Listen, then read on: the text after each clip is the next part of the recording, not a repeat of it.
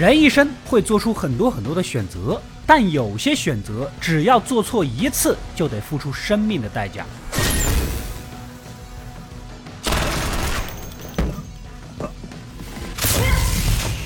由于游戏爆火网络，甚至直接飙升为奈飞全球收视率第一名，成本一亿出头，但商业估值达到了十亿。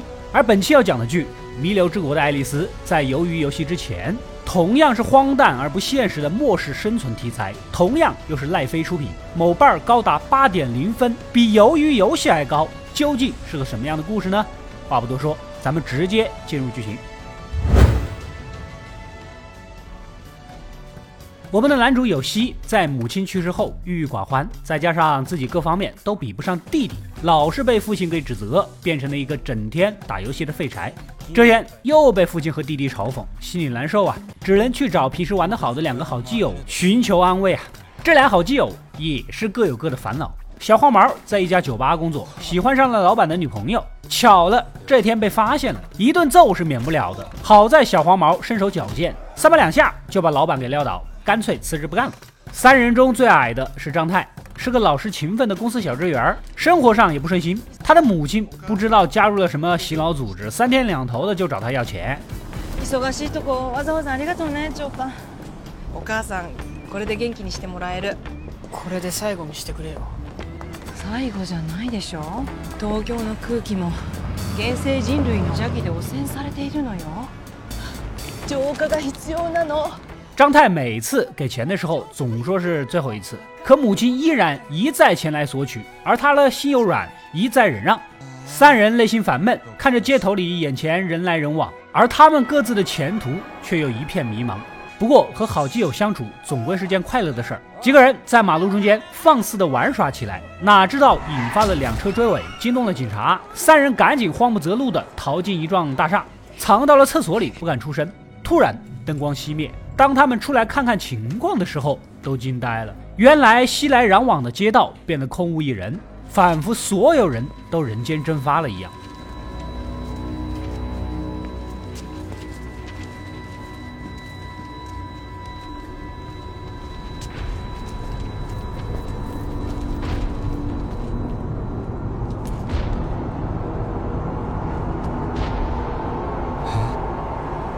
熟悉的街道，熟悉的酒吧，熟悉的办公桌，透过窗户放眼望去，目之可及，全都悄然无声，而且他们的手机也都无法开机。难道是什么防灾演习，或者是什么快闪活动吗？三人还处于懵逼状态。不过再想一想，咱们三个也算是没什么前途的人儿，远离人群，少了些打扰，那些烦心的事儿不也就甩开了吗？心情顿时变得轻松起来。会社行かなくていいし、 食べ放題、飲み放題。お前一生童貞だぞそれは困る。よっしゃ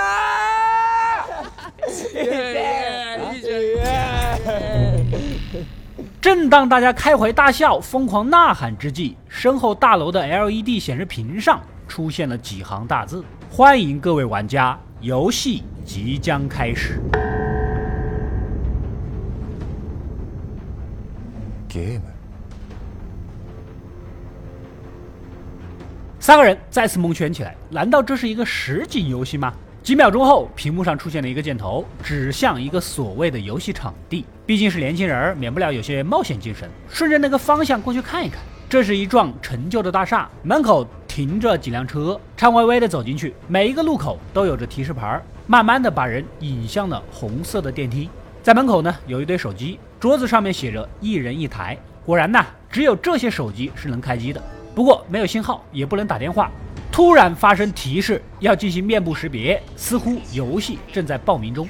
这个时候，身后传来一阵高跟鞋的声音，一个表情凝重的白领大姐姐突然出现，她径直走过来，扯下了张太的工作证，扔回刚走过的路。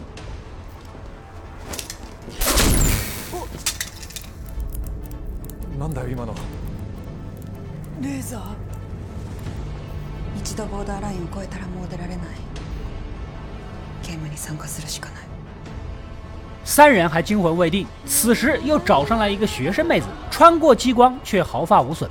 显然这里是只能进不能出。此时手机上播报，准备时间结束，游戏即将开始。游戏规则是在限定的时间里选出正确的门通过，就能离开大厦。没有办法，即使不知道前方是什么，也要硬着头皮冲啊！ 顺着电梯来到第一个房间，手机开始了两分钟的倒计时。这里空荡荡的，什么都没有。迎面有两扇门，一扇写着生，一扇写着死。张太瞬间觉得有点儿戏了啊，干脆拿起手机拍起来。男主和小黄毛呢也放松下来，就是不知道选错了会有什么后果。转头询问一下处变不惊的白灵姐，毕竟你懂得多。可她言语含糊，只是一个劲的怂恿去开生那个门。答えはせ。生きるのドアを開けて。 なんでわかる？だって生きるのドアに決まってるじゃない。なんか妙わねえか。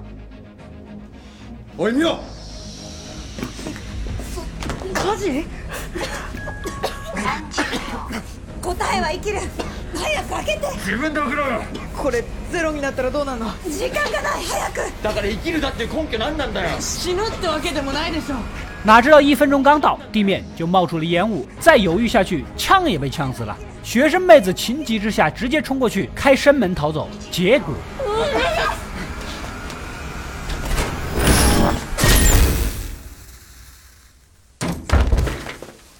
被激光一下子射死，男主这几个惊呆了，在游戏里选错了会死人呐！生门是死，那死门就是生。白丽姐迅速打开死门而逃，兄弟三个人赶紧跟上。就在关门之际，原房间内冒出虎堆。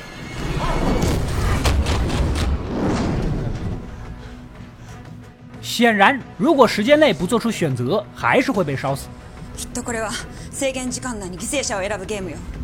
犠牲者生きるも死ぬも多分意味はない重要なのは誰が開けるかそれを時間制限内に決めろってゲーム第二间房依然是两个门， 但这次的时间只有一分五十秒，怪不得白灵姐说话含糊啊！她知道选错了会死，就想牺牲别人来求生。有希这次让她来选，可是白灵姐反驳了：“那你不还是也想通过牺牲别人来求生吗？你好意思说我？”这一下把男主给搞毛了，我就开给你看一看。人に開けろって言うなら開けてみなさいよあんただって人任せでしょ開けてやるよアリス。開けてやるよ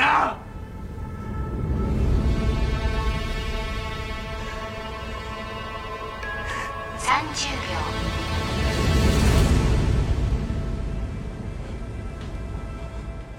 哪知道啊，他当键盘侠打打嘴炮还可以，真的要做，他还是怂了，跪倒在地。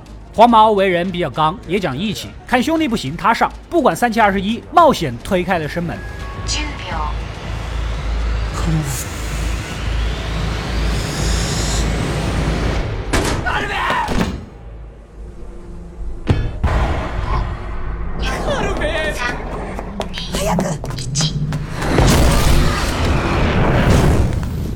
没想到赌对了，几个人趁着时间到之前赶紧通过。第三个房间倒计时又缩短了十秒。此时黄毛心态有些崩，总不能一直让自家兄弟冒险吧？他拉着白灵姐，非要他选，但是白灵姐直接吓得发抖。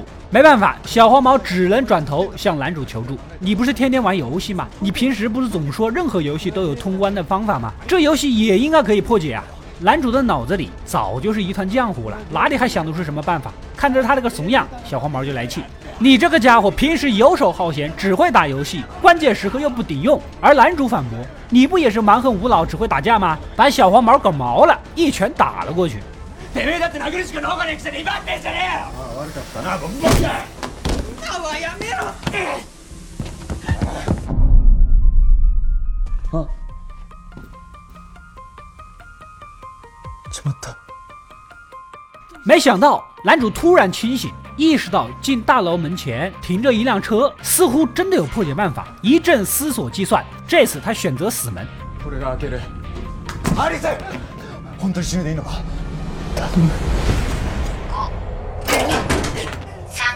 正解でいいよな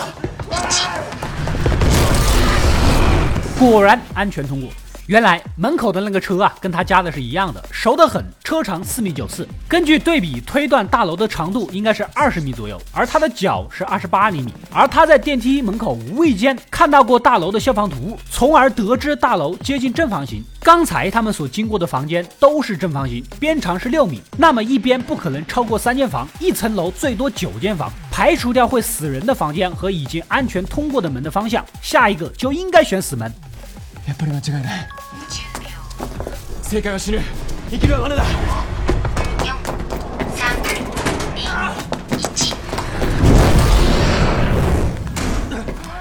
果然，这次大家安全通过，这下四个人都有了希望。简单计算，下一个选生门。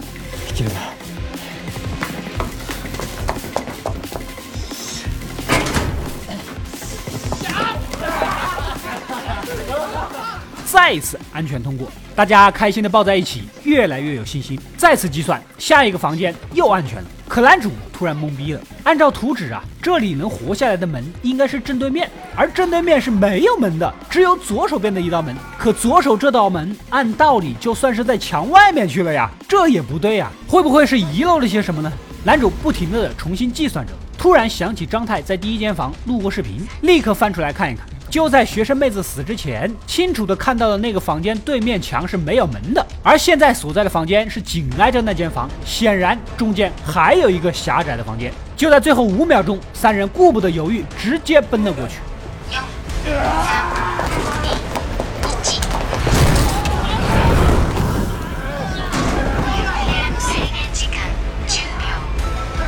十秒而这个小房间倒计时只有十秒，不过男主早已胸有成竹，打开最后一道门，带着几个人安全通过。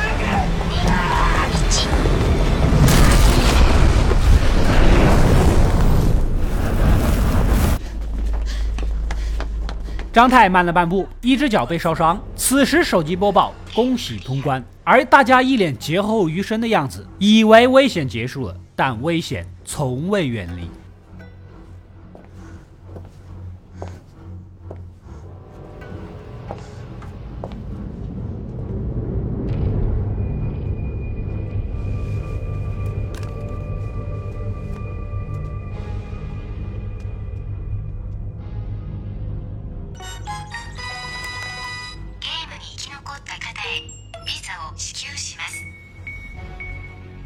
他们面前出现了一张梅花三的扑克牌，同时四个人手机上收到一条信息：游戏幸存者会增加三天的签证。这个时候，前方走来一个满身鲜血的大叔，嚷嚷着游戏根本没有尽头，他不玩了。说完就被天空中一道激光给射死。俺はもうゲームから降りるいくらクリアしても終わりはないぞ俺のビザは今日で切れる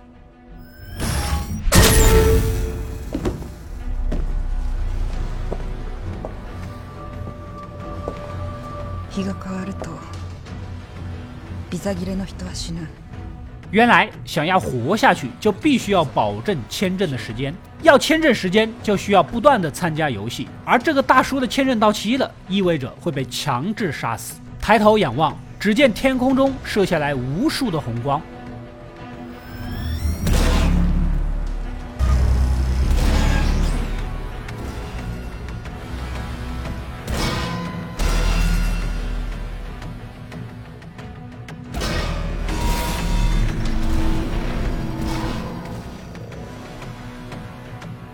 显然，这个弥留之国的世界还有许多其他玩家因为签证到期而被清除。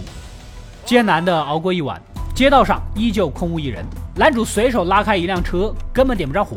这里只要是有芯片的电子产品都不顶用，想离开这里更是没有办法。四个人商量着去超市弄点用得上的东西，吃的喝的，先活下去再说。吃着饭，询问着白丽姐来之前到底是干什么的，看看有没有什么线索。白丽姐呀、是个企图心很强的机会主义者，为了升职加薪，跟已婚的领导搞到一起。办完事儿正在洗澡呢，就突然进入了这个世界。但这话不能对三个弟弟说呀，只好撒谎。我正在加班，加着加着就来了呢。他也是三天前才到，他知道的不比你们多多少。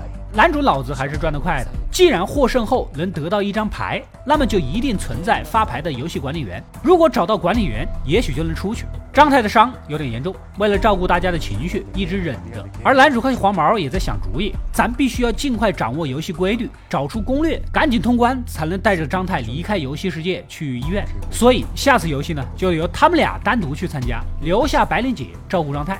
这一步再次根据提示来到新游戏的会场，一栋连排的公寓楼。这次参与的玩家可就多了许多，有个擅长攀岩的女主游叶，有满身肌肉、目中无人的肌肉哥，躲在墙角静观其变的银发哥，还有其他几个大叔啊、辣妹儿，以及比男主还萌新的萌新。あの、これって何なんですか？俺よくわかんないままここについちゃって。ゲームやめとけ。初心者は足を引っ張る。 ムカつけどしぶきみたいに振る舞うのが正しいのかもな小黄毛的心态也发生了些许的变化，他认为新人会拖累咱们，还是保持一定的距离好。白莲姐的丝丝行为是不无道理的。一样的流程，面部识别，玩家报名，游戏开始。这一次难度是黑桃五，游戏是捉迷藏，二十分钟内不能被鬼抓到，还要找到公寓楼里一个叫阵地的地方，关掉炸弹的开关，否则时间一到，炸弹就会被引爆，所有玩家都会死在这里。 这栋楼这么大，房间这么多，那怎么找呢？但毕竟人多，大家分头行动。然而，一个帽子叔告诉了男主两人这个游戏的秘密。フィジカルゲームだ。体力がものを言う。あ、二度目だ。よろしく。マークごとに意味が。その通り。トランプのマークごとに大まかなゲームのジャンルが決められてる。クラブはチーム戦、ダイヤは頭脳戦。あとは一番厄介なやつらしい。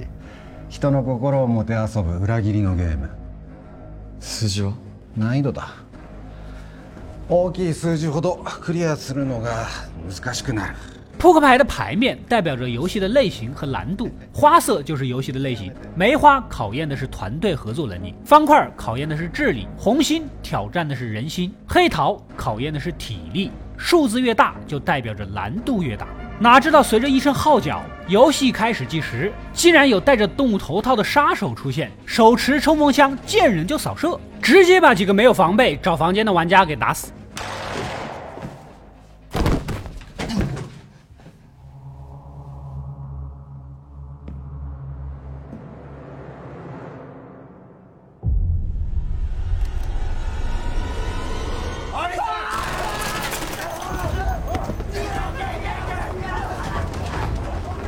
男主黄毛帽子叔吓得屁滚尿流的逃走，果然是个体力游戏呀！其中两个漂亮妹子也被打死了，还有人想退出不玩的，没有任何悬念，被激光给射死。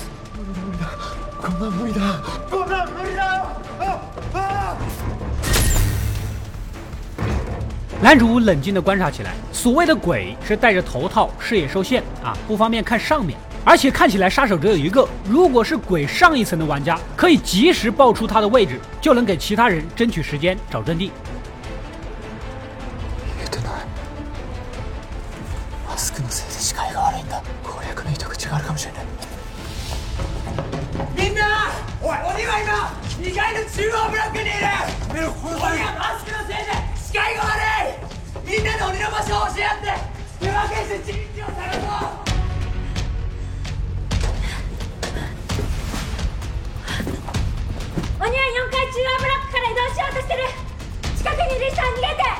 擅长攀岩的女主游叶第一个响应，不过有些老嫂子跟逛菜市场似的，不听也不跑，直接被打死。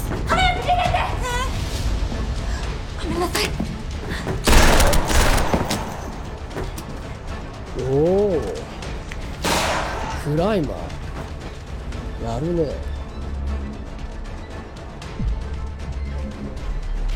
行きますか时间还剩六分半， 在最角落冷眼旁观这一切的银发哥决定要行动了，不然他也得死啊！这边的男主和小黄毛还在找房间，突然遇到了肌肉哥和他手下，他也是经验丰富，根据身高体重和熟练使用武器上判断，所谓的鬼以前应该是警察或者自卫官，明白别人会什么就好反杀了，所以肌肉哥拉拢小黄毛一起干。这个时候女主爬过来，将自己排除的楼层和房间跟男主一对，他们俩就负责排查余下的几层楼。另一边的肌肉哥让小弟当诱饵，然后他再从后面背刺，哪知道小弟这诱饵是当了，肌肉哥没有出手，就是等对方先一梭子子弹打完，这小老弟反而被背刺了。帕格丽斯。帕格丽斯。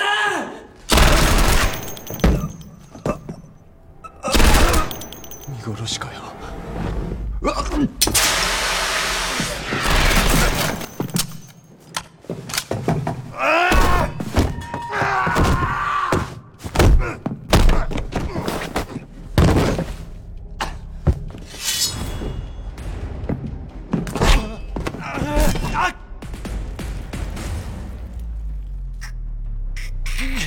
っ！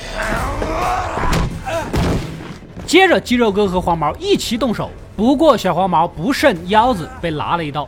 这边男主找了一圈，一无所获，斜眼望去，只见半路救过的一个小萌新那个位置的门上面一个弹孔都没有。这个鬼如此细心，显然这个门后面有什么东西很重要，难道就是阵地？炸弹应该就在这里，赶紧过去查看。没想到银发哥也径直走到了这里，正要开门，男主再次意识到，鬼如果要赢，可以直接守在这儿就行了，没必要追玩家。显然有陷阱，可时间无多，两人一进去，果然就遇到了墙角还藏着一个鬼。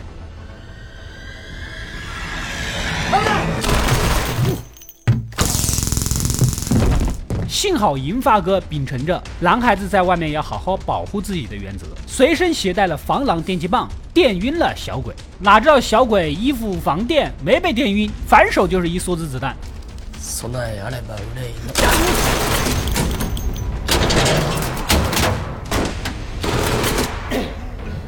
男主逃进了里间，银发哥堵在了外面。此时有希发现里间确实有炸弹，但是在墙壁两侧需要两个人同时按下按钮才可以解除。赶紧通过窗户告诉外面的人。话刚说完，小鬼就打破门冲了进来。男主拼命的抱住小鬼，缠在了一起。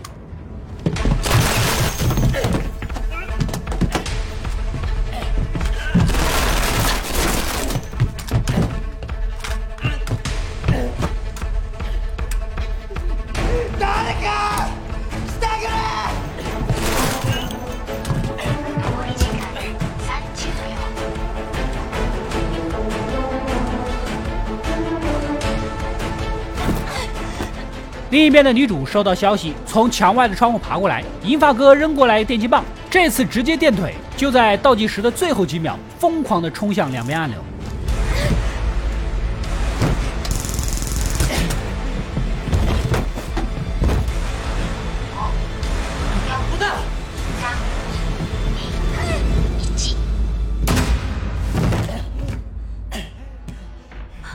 终于阻止了爆炸。此时手机收到了消息，恭喜幸存者通关。再看看头套掉落之后的小鬼，竟然是一个大妈，怪不得男主能跟她缠斗在一起。而他脖子上的设备直接爆炸，惨死在众人面前。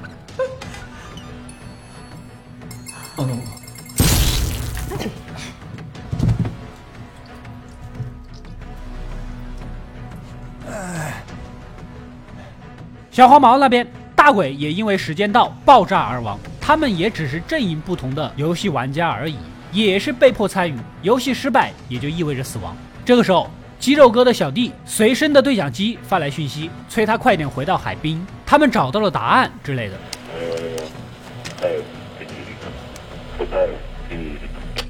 おい、答えてなんだ？ビーチ。 显然，肌肉哥他们是一个组织的，似乎知道了如何离开这个游戏世界的办法。而银发哥在一个死去的小鬼身上找到一张纸条，上面画着一些圆圈和凌乱的线条，像是一幅地图。这是离开这场游戏的地图吗？